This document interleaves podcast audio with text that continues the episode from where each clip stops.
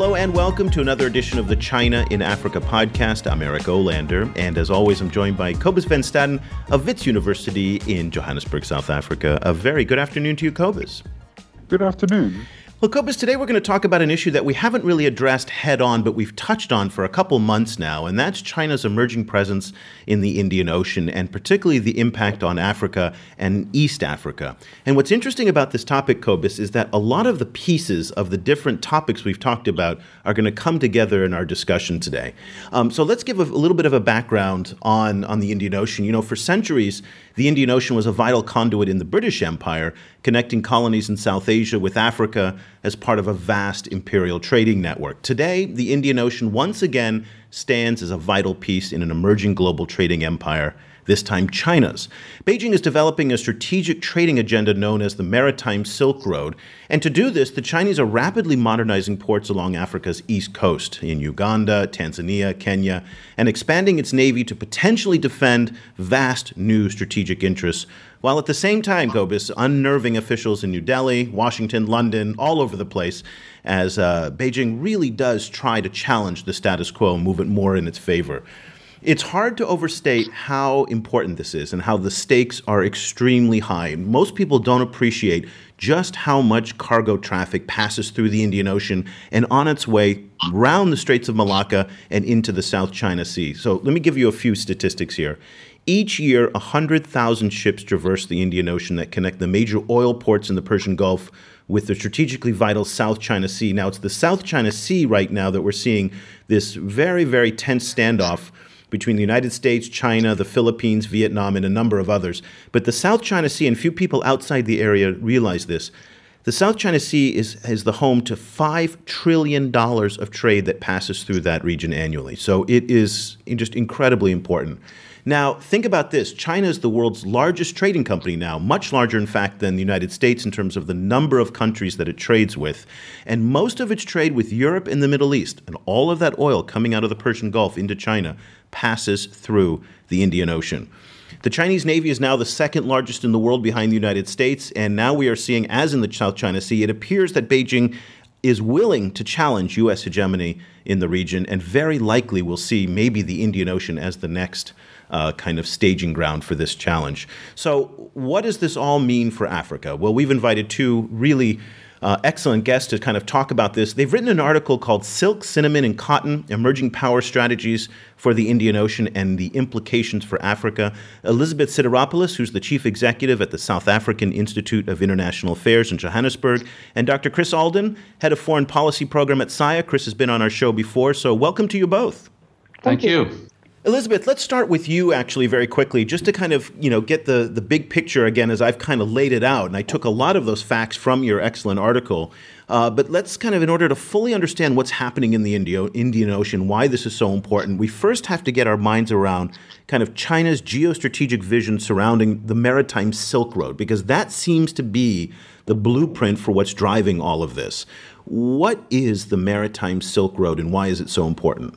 I think the concept has really fired up people's imagination, because I think it's a very nice way of packaging the way in which China is engaging already economically and politically, not only across the Indian Ocean into Africa, but also across Asia into Europe. And the Maritime Silk Road is very much linked up and was announced within 1 month of the announcement by President Xi Jinping of the Silk Belt, the terrestrial road from China across Central Asia into Europe, ending up going all the way to Western Europe.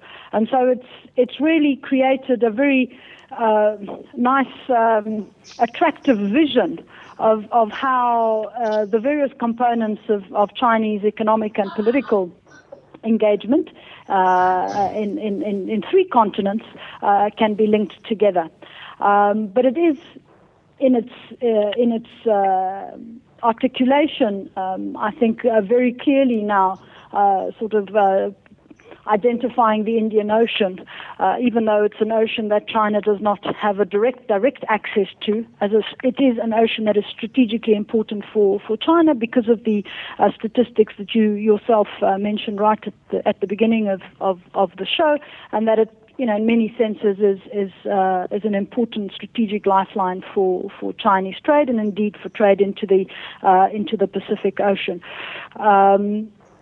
For Africa, of course, it is about Africa thinking a little bit more strategically, and this is also something that has begun over the last couple of years, about its maritime domain and the way in which external actors are beginning to take an increased interest, or new external actors, and what that means for Africa.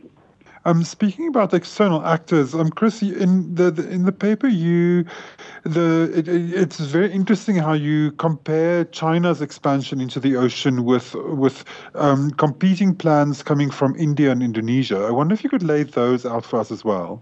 Sure. The Indians and the Indonesians, from slightly different angles on a similar question. They see the economic potential of increased trade with Africa in particular, but the Gulf also linked in with the Gulf and beyond. And their approaches also have roots in a historical trading regime that Eric made reference to.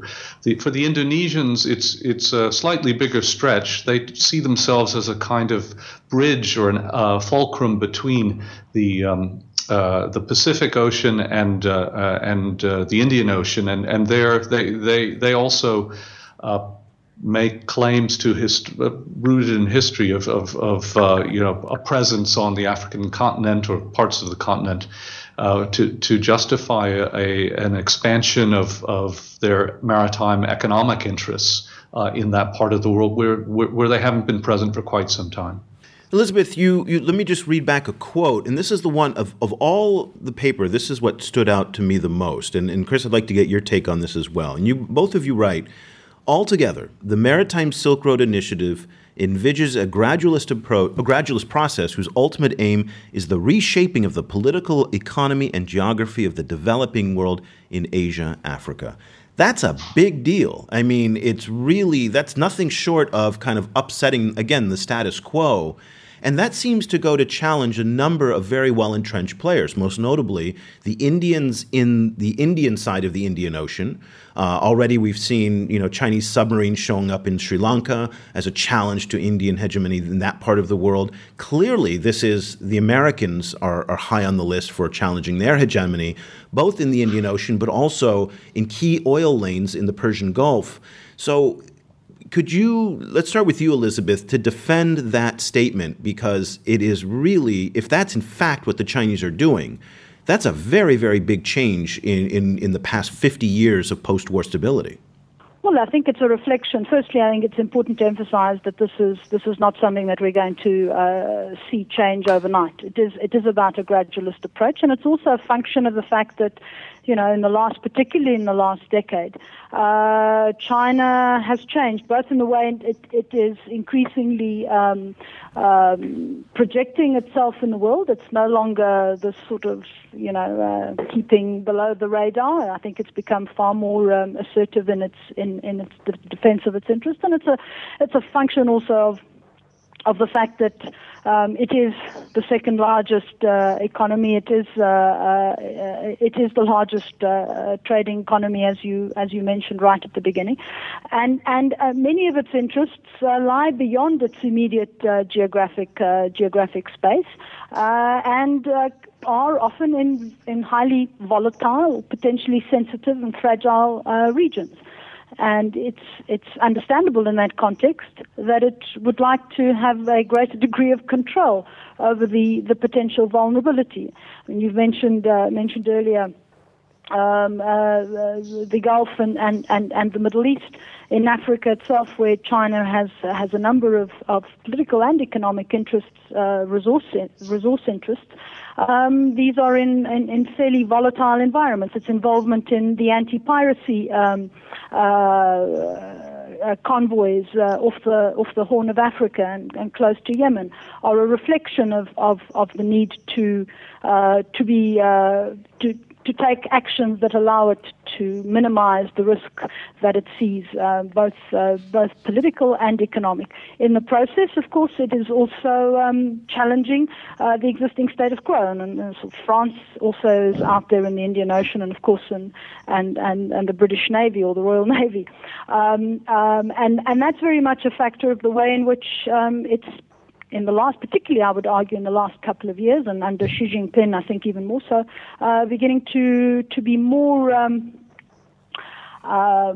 more bolder, let's say, bolder in its in the way in which it seeks to control the space over which it and to minimize the risks over the space which is geostrategically important for it.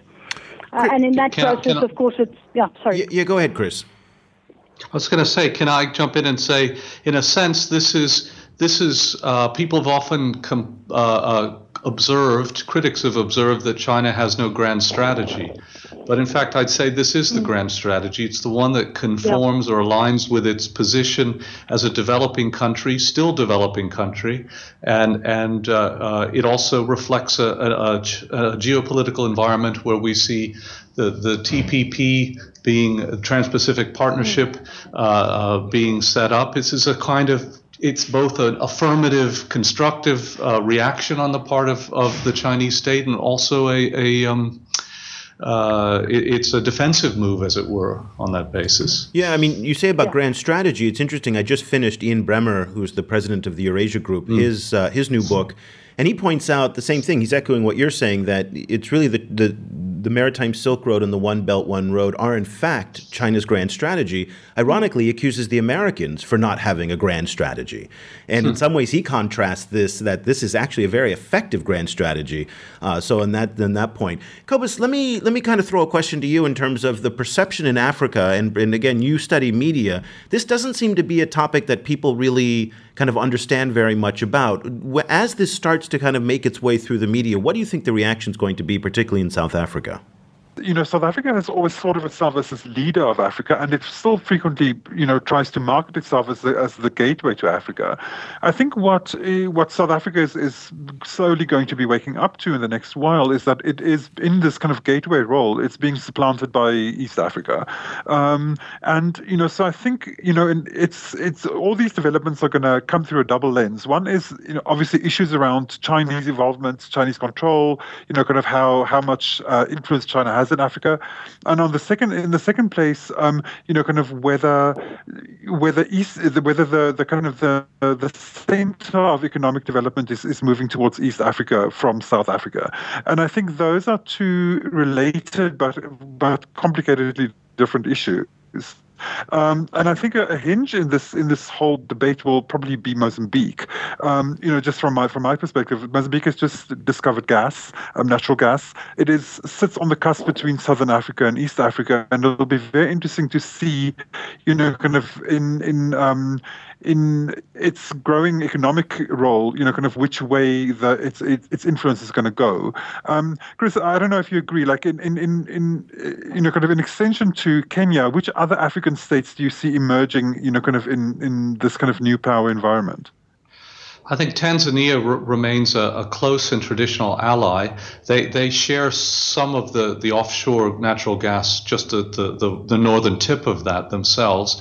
They've had a historically close relationship with China, so I think there's a great investment. There's an existing investment that is reflected in contemporary investment. So I think Tanzania has that possibility.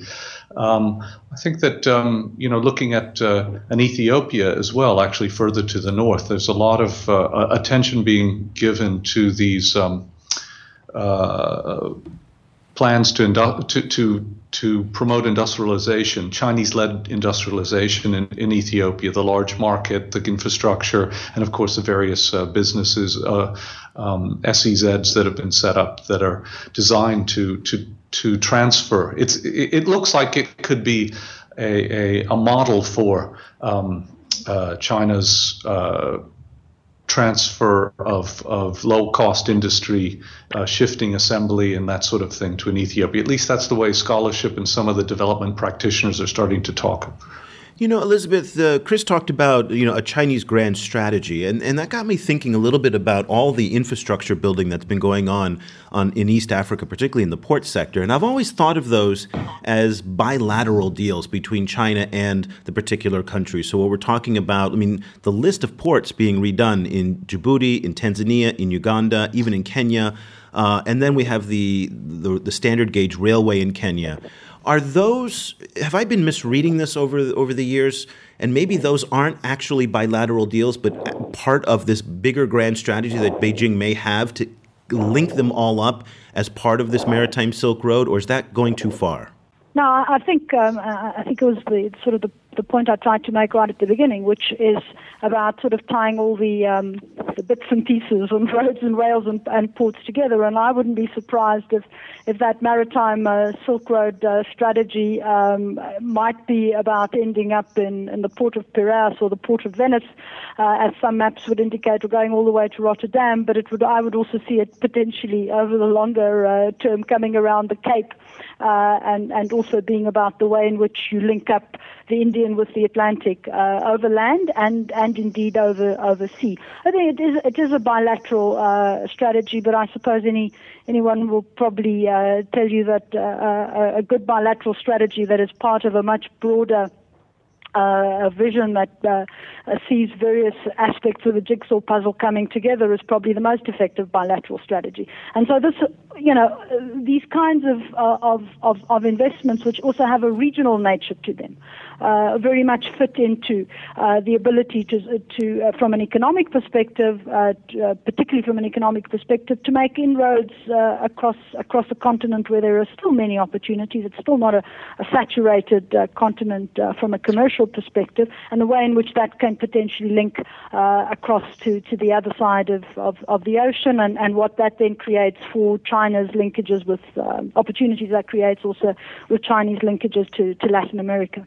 But doesn't that really... That's a really grand strategy. No, but doesn't that feed into the whole kind of conspiracy theory that says that China really is the neo-colonial imperial power? Because if that's in fact the case, that this is all really connected together. It's hard to believe because, again, let's not overstate Chinese competence here. I mean, this is the Keystone Cops in a lot of ways when it comes to development. This is a very large entity that is not always as coordinated, and I think people give it too much credit oftentimes for being more centralized than it really is. But, I mean, they seem to be replicating some of the infrastructure port to or mine to port type of infrastructure that the British and the former colonial powers did. So doesn't this grand strategy give it credence to that? No, well, I think there are a couple of points, and here we mustn't forget about African agency, or sometimes lack of African agency, and that is that at many levels these kinds of interventions and investments by China make a lot of sense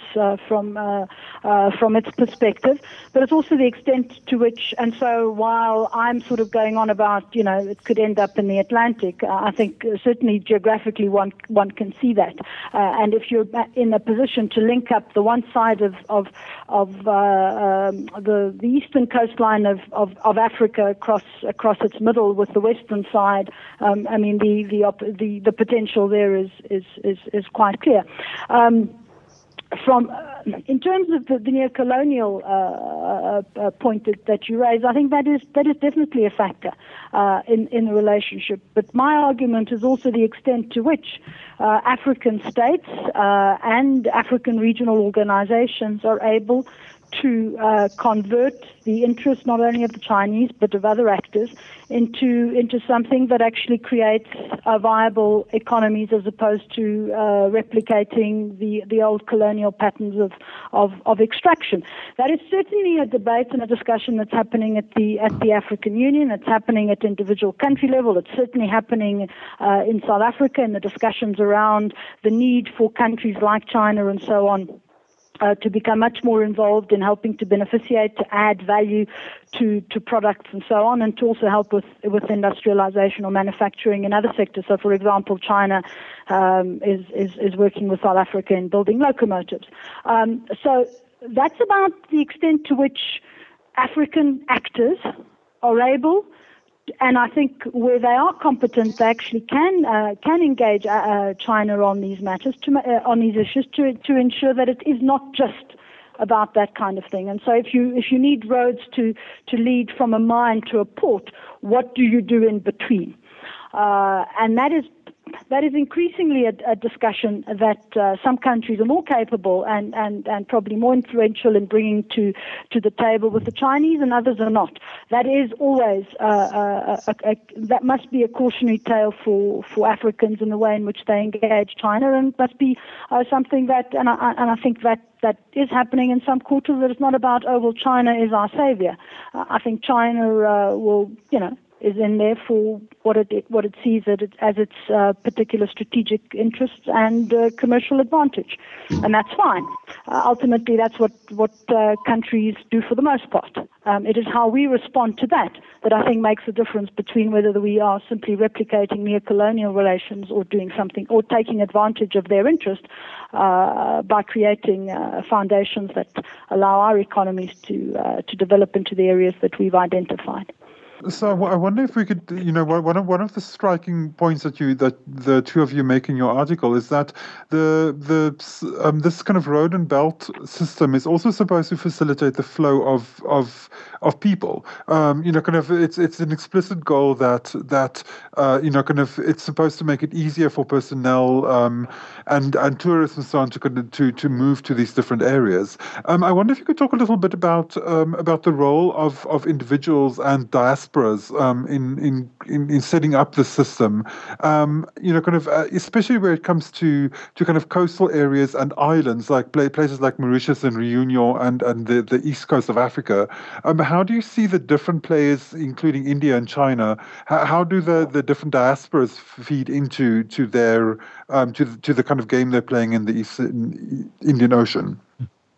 Yeah, if I can respond to that, I think that diasporas are part of the imagination of beyond the trade dimensions, economic dimensions of where are places that China and India have a relationship with. It's a kind of the zone of the familiar, if you like, and that it's not to say that diasporas are being mobilized or what have you, but they represent communities that have a link, however tenuous at this late stage, with historical link with the various motherlands. And I think even the Indonesians will make ministers have made claims. I've attended meetings where public meetings where they would argue that Madagascar rather is partly settled by Indonesians, and that kind of link seems to be a crucial way of suggesting there's a logic and it fits within the ambit of what constitutes legitimate sets of interests on the part of the state, the Chinese state or the mother state or the Indian or Indonesian. Okay, well, Dr. Chris Alden is the head of foreign policy program at SIA, the South African Institute of International Affairs, and together with Elizabeth Sidiropoulos, the chief executive at SIA, they wrote a fascinating paper, Silk, Cinnamon, and Cotton, Emerging Power Strategies for the Indian Ocean and the Implications for Africa. You can go ahead and find that paper over on the SIA website at saiia.org.za. Once again, that's saiia.org.za. I also highly recommend that you follow SIA on Twitter, because in addition to China-Africa research, Elizabeth, your team is cranking out just wonderful reports. We've had Yushan on our show in the past, and it's just a great resource for all things Africa and the world, and particularly South Africa. So thank you both for joining us on the show today. Thank you. And Kobus, if people want to stay in touch with what you're doing these days, what's the best way for them to kind of follow you, what you're reading and writing? You'll see me on our Facebook page. That's facebook.com/ChinaAfricaProject, where we aggregate China-Africa news every day. And I'm also on Twitter at Stadenesque. That's Stadenesque. And that Facebook page, we're updating it literally 24 hours a day. Kobus over in Africa, I'm over here in Asia.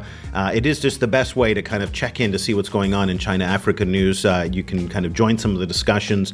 But let's say that's not what you want to do and that's a little too hardcore. We've got an email newsletter that we send out every every Monday, where we pick 4 or 5 of the top stories plus a podcast and a lot of SIA academic reports that we put out from different institutions and whatnot. So you can sign up for our newsletter at ChinaAfricaProject.com over on our website. Again, every Monday we send that out. Kobus and I, we alternate weeks, so you'll get a different vibe each week with when we put that together. So we'll be back again very soon with another edition of the China in Africa podcast. Thank you so much for listening.